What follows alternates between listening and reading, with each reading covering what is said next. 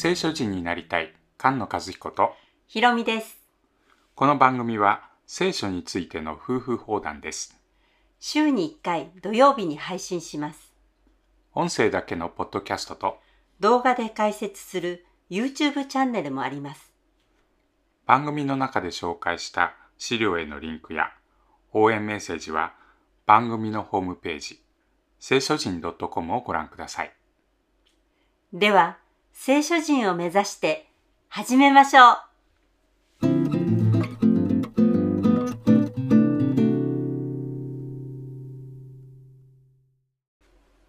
詩編80編です。80編は79編に続いて牧場の羊から始まります。えー羊飼いといえば、アベル、アブラハム、モーセ、ダビデ。うん、みんな先祖たちは羊飼いでしたけれども、ね。もちろん、主イエスも良い牧者です。そして神様ご自身も、牧者です。うん、詩編23編で、主は我が牧者。うん、有名ですね。はいうん。それと、創世記で、うん、ヤコブが死を前にしてヨセフを祝福するときにイスラエルの岩なる牧者と言いますね。イスラエルの牧者よ、羊の群れのようにヨセフを導かれる者よ、耳を傾けてください。ケルビムの上に座せられる者よ、光を放ってください。エフライム、ベニヤミン、マナセの前に、あなたの力を振り起こし、来て我らをお救いください。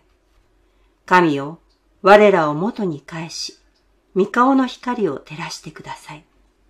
そうすれば我らは救いを得るでしょう。ケルビムの上に座している方という言い方をしますけれど、これはサムエル記に入ったところで、その当時、契約の箱はケルビムの上に座しておられる万軍の主の名をもって呼ばれてたと書いてある通りなんですけれども、その道からの箱ですよね。その契約の箱が王座の足台になっている。はい。イスラエルの牧者の言葉が入っている契約の箱。うんうんその箱が救いの力だというところから始まってますね。はい。万軍の神、主よ。いつまでその民の祈りに向かってお怒りになるのですかあなたは涙のパンを彼らに食わせ、多くの涙を彼らに飲ませられました。あなたは我らを隣人のあざけりとし、我らの敵は互いに嘲笑いました。万軍の神を我らを元に返し、我らの救われるため、御顔の光を照らしてください。万軍の神を私たちを返してください。そして御顔の光を照らしてください。そうすれば救われます。これが3回出てくるんですね。同じ言い方ではありませんけれども、14節から16節のところも、天から見て御顔を向けてくださいとうん。言っていますので、はい4回あるような形そうなんなですけれど。ですね。うん。御顔を照らす祝福は、民数記でした。うん。大祭司の祝祷の中で、御顔を照らしてください。そうすれば私たちは救われると。大祭司は、イスラエルの軍の中心で契約の箱をまあ導いていく、まあ、牧者中の牧者。大牧者ですね。そして、ソロモンの時に建てられた神殿、主が名を置いてくださると言われた場所の中心に、契約の箱があるんですね。うん。そしてそこで、いつも目を向けて祈りを聞いてくださると。御顔の光を照らしてくださるということですよね。その場所に散らされた羊たちが帰りたいと頼んでるわけです。あなたは、ブドウの木をエジプトから携え出し、諸々の国民を追い出して、これを植えられました。あなたは、これがために地を開かれたので、深く根ざして国にはびこりました。山々はその影で覆われ、神の杉の木はその枝で覆われました。これはその枝を海にまで述べ、その若枝を大川にまで述べました。あなたは何故その柿を崩して、道行くすべての人にその実を摘み取らせられるのですか林のイノシシはこれを荒らし、野のすべての獣はこれを食べます。万軍の神よ、再び天から見下ろして、この葡萄の木を顧みてください。あなたの右の手の植えられた幹と、自らのために強くされた枝とを顧みてください。彼らは火を持ってこれを焼き、これを切り倒しました。彼らを三顔の咎めによって滅ぼしてください。私に帰れ。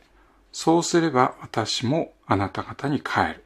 うん、バビロンから連れ帰っていただいて、都が再建される、そのことを、まあ、予言して話しているゼカリア書の中で、うん、私は憐れみを持ってエルサレムに帰る。そのいなくなっていたエルサレムが再建される。うん、そして私は帰ってくる。そのように番組の主が仰せられますけれど、レビ記の26章で、契約の呪いが書いてありましたね。うん。神様の命令を守らない民が神様から懲らしめを受けて、うん、その約束の地が実を結ばないようになっています。うん。